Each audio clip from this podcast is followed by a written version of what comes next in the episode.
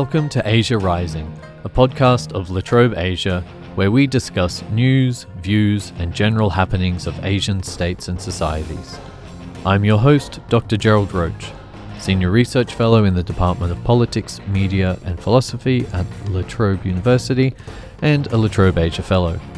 The United Nations has declared 2022 as the start of the International Decade of Indigenous Languages, and to mark this occasion, we'll be taking the next three episodes of Asia Rising to examine issues relating to the politics of Indigenous languages in Asia. Joining me in the first episode to discuss this is Charisma Lepcha, a visiting scholar at the Harvard Yenching Institute and assistant professor of anthropology at Sikkim University. Charisma is a member of the Lepcha community, a group that is indigenous to the Himalayan mountains. She talks to us about her life and work in the northeast Indian state of Sikkim, nestled between Nepal and Bhutan. Thank you for joining me, Charisma. Thanks, Gerald. Charisma, can you start by telling us a bit about who you are, where you're from, and what languages are spoken there? I'm a teacher of anthropology in Sikkim University, but I specifically get into teaching linguistic anthropology. The majority of the languages spoken are Lepcha, Bhutia, Limbu. All right. Lepcha, Bhutia, Limbu are also taught in university level, which means the only place in the world. Now you can even get PhD in Lepcha, Bhutia, and Limbu in Sikkim University. Along with it, Sikkim actually has 11 other official languages, which are basically Gurung, Magar, Mukhia, Rai, Sherpa, uh, Tamang, right? But then the lingua franca is Nepali although Sikkim would officially like to say it is English is the medium of instruction. And that's what happens most of the time in everyday parlance, especially if you're living in Gangtok. Your uh, everyday mode of communication, etc., is basically in English. So, along with these 11 official languages, um, they also recognize Sanskrit. Tibetan and Hindi as one of the languages spoken. So, for a really small state of Sikkim, we've got too many languages, perhaps.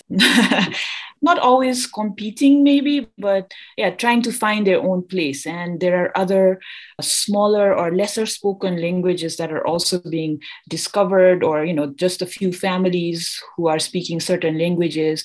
So we are actually coming from a place where there's a lot of different languages, but if you're moving around the state, it's Nepali. But if you're moving around in urban Gangtok, it's usually English, especially the younger generation as such. And I think Sikkim is probably one of the only states recognizing so many languages. So what that means is also that a lot of the government records, etc., is translated in all these languages. So there's something called Sikkim Herald, which is the official newspaper that gets translated in all these Thank you for providing that background for us, Charisma.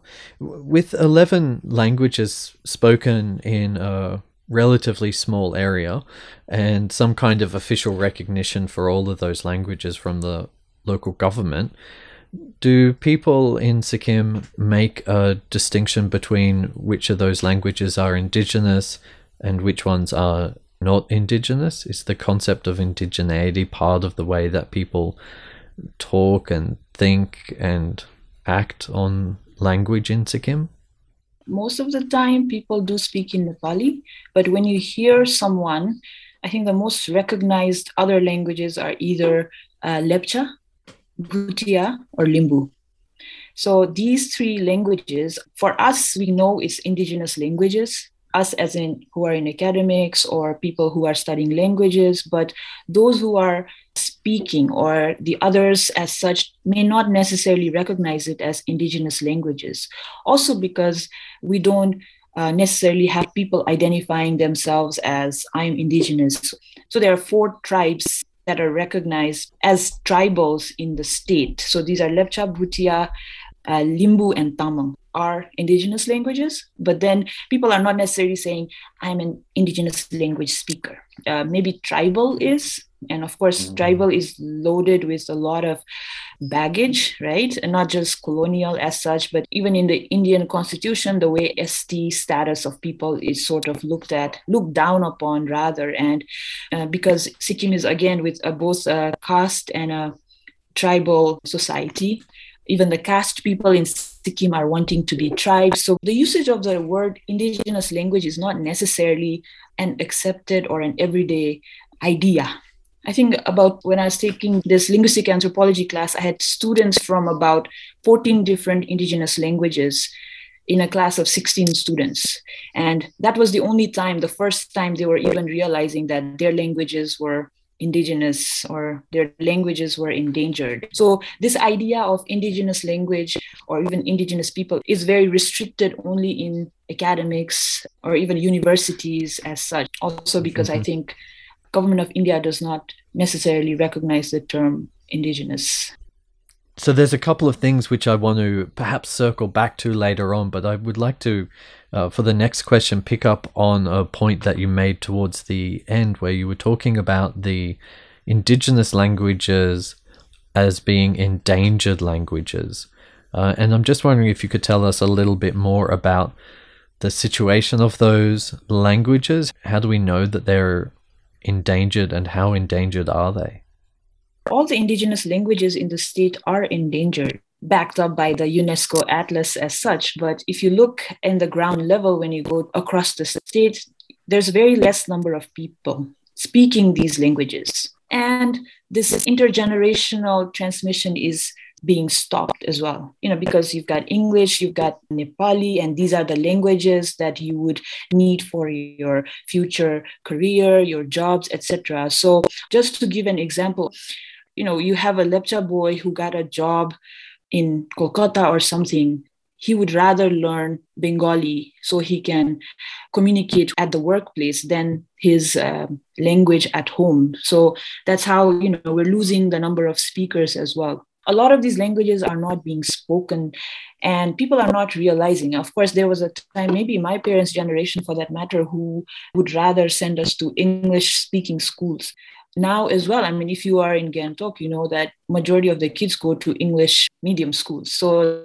when that happens a lot of these children who were speaking in their indigenous languages tend to switch and they might not perform well initially perhaps but they soon get ahead with it. Of course i'm talking in general but i feel like lepcha language in general the consciousness about it being an endangered language came earlier because of these Kalimpong Lepchas that had to compete with Bengali and Nepali and Hindi and all these other languages as such when we were young as well, during winter breaks, there would be uh, Lepcha language classes on Saturdays. But that's just this Lepcha uh, language story as such. Of course, with Sikkim government having said that, providing the platform for all the languages, I think we should be doing way better than how we are at the moment. Uh, so loss of speakers is what we are seeing for the most part because the indigenous languages are not necessarily practical as people usually say every day. Yes, people do have a sense of the fact that their language is uh, perhaps being slowly taken away from everyday conversation, but um, we take it for granted a lot, I think. It's not the fault of the community, it's the systemic way of how the public space does not allow us to speak our languages as such. For the next question, I'd like to keep focusing on the Lepcha case if we could. So, when you were talking about the challenges that the language is facing, you talked about the language is losing speakers. And so, I'd like to ask what people are doing in that situation to try and uh, strengthen the language and uh, protect the language. Are people trying to create new speakers of the language in any way. And then the second thing is that you mentioned this issue of the language is not considered practical, so it doesn't have economic uses, doesn't have social prestige, and so on. And are people in the Lepcha community working to change that situation? Are they trying to make the language a more practical language in any way? Speaking of Lepcha language, the name Lepcha itself is supposed to mean unintelligible speaker. The Lepcha language speakers, when they spoke in Nepali, they could not fluently say certain words. Also, because there are certain alphabets that's in the Nepali language that does not exist in Lepcha language. Something like there's ka, kha, ga, gha in Nepali, but there's no ka in Lepcha. So something like house, ghar. Lepchas would say gor.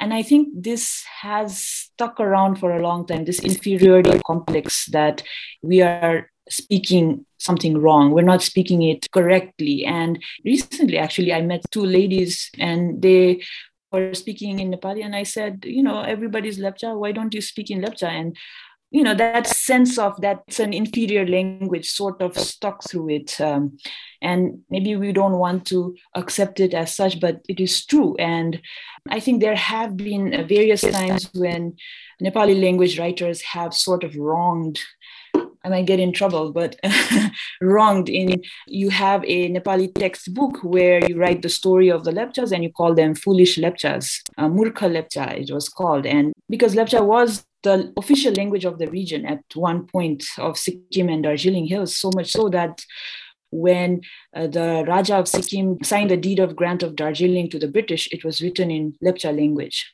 Lepcha, Hindustani, and English. So, if we're taking the case of Lepcha, how could a language that was the official language that signed the deed of grant of Darjeeling go to this place. But then, of course, scholars have sort of debated that this is not necessarily from a Nepali language as such. You know, we didn't call them unintelligible speakers, but that's the lore or that's the you know that's what has been passed on and that's what goes on and also you will hear stories from lepchas who have been told to speak uh, properly even my own student every time we have some program he wants to tell a joke so he goes up in class and he says this joke and he says it in nepali but his jokes are not really funny but the way he speaks in nepali is a little funny. I mean, I'm putting it in quotation. So everybody laughs, but he doesn't realize that. And, you know, your accent that comes about or the way you say it, and that sort of added on. And there has been this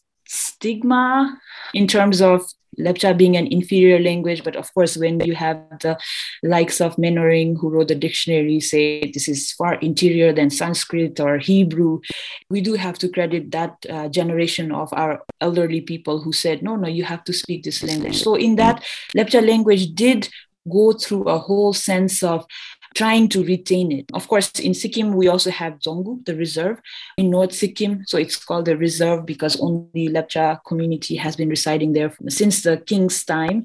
There, the language is spoken. And I think in that scenario, the language did sustain because it's a culturally, linguistically homogeneous area. But then, even somewhere in West Sikkim, where Lepchas have been living with Limbus, the interesting bit is people have not necessarily uh, researched is there's a lot of Lepchas who know Limbu and Limbus who know Lepchas. So there's been this give and take, a whole lot of borrowed words in both the uh, languages that have not made it eastward as such when we're talking about the uh, state as such. We know that state government, especially in Sikkim, has uh, promoted, has uh, somehow given the space.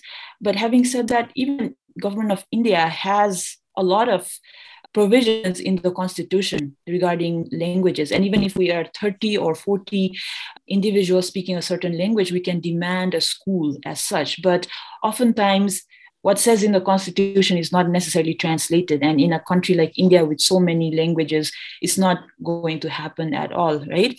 But in sikkim it worked for the betterment. But like i said in the other side in darjeeling side darjeeling also had the whole nepali language movement.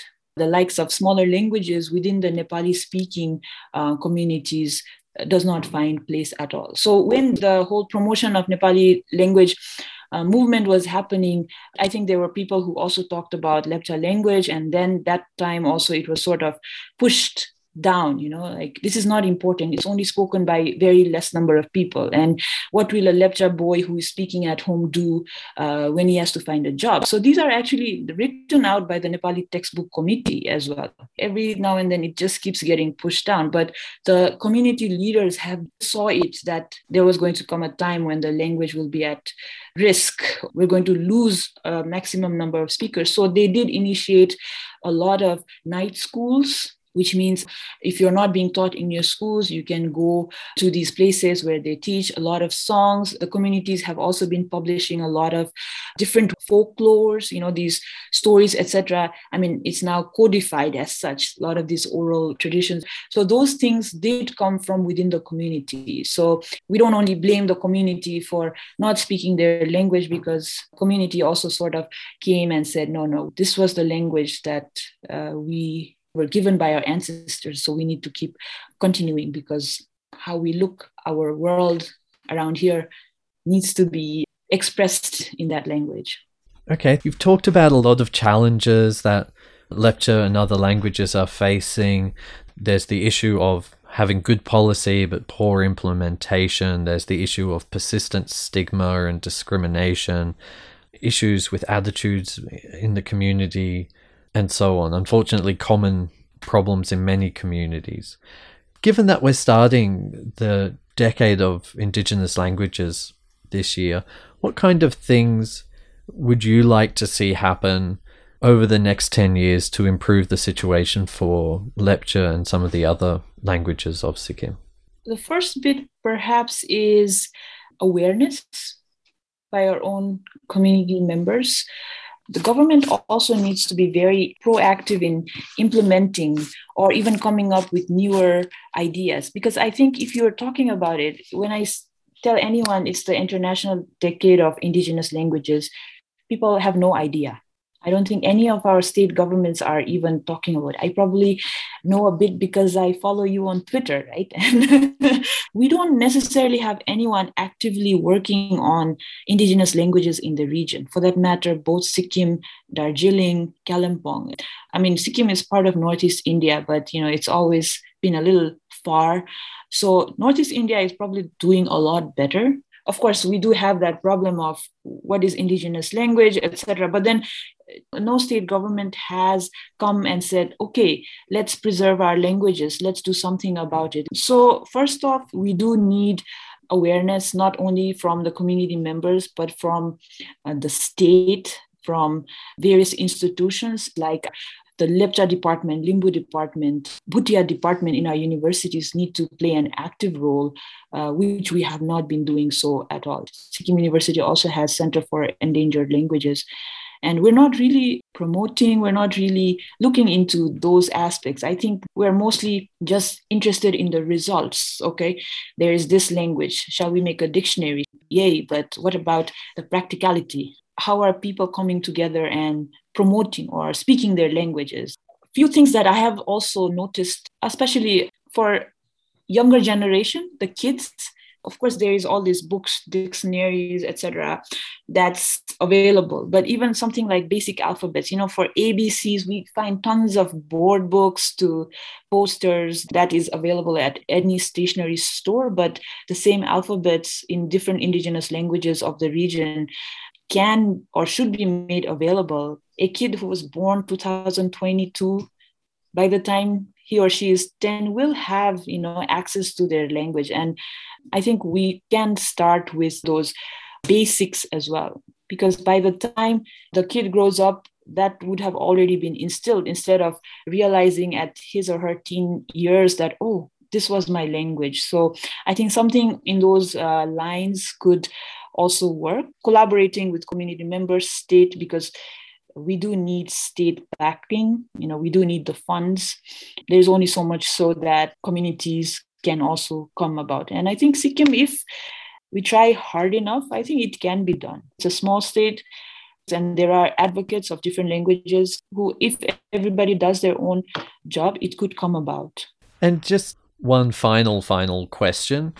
Is there anything that people listening to the podcast can do to support any of those efforts? Yeah, I think uh, community members are also coming up with uh, films. Social media has garnered a lot of attention for this language, which could be used. And why I'm bringing this YouTube bit is there's a lot of vloggers lately. People are enjoying making these vlogs, these TikToks, and I think maybe watch them and maybe support i think the kind of support that is required or eh, you know social media sort of gives the kind of platform would allow but of course having said that not everybody has access to social media especially in rural areas. So I think our target or our reach is uh, more to the generation who does need some kind of assistance from all the information that is thrown and to have this kind of focus on uh, one's own indigenous language. Thank you so much for talking with us, Charisma. It's been really interesting and I've learned a lot. I will be going onto YouTube after this to watch some lecture videos and to share them around. Uh, for everyone else listening along, I encourage you to go and do the same. You've been listening to Asia Rising, a podcast from La Trobe Asia. You can subscribe to this podcast on Apple Podcasts, Spotify, or all accessible podcasting platforms. And you can find us all on Twitter. Charisma is at Destined Nomad. I am at G Joseph Roche.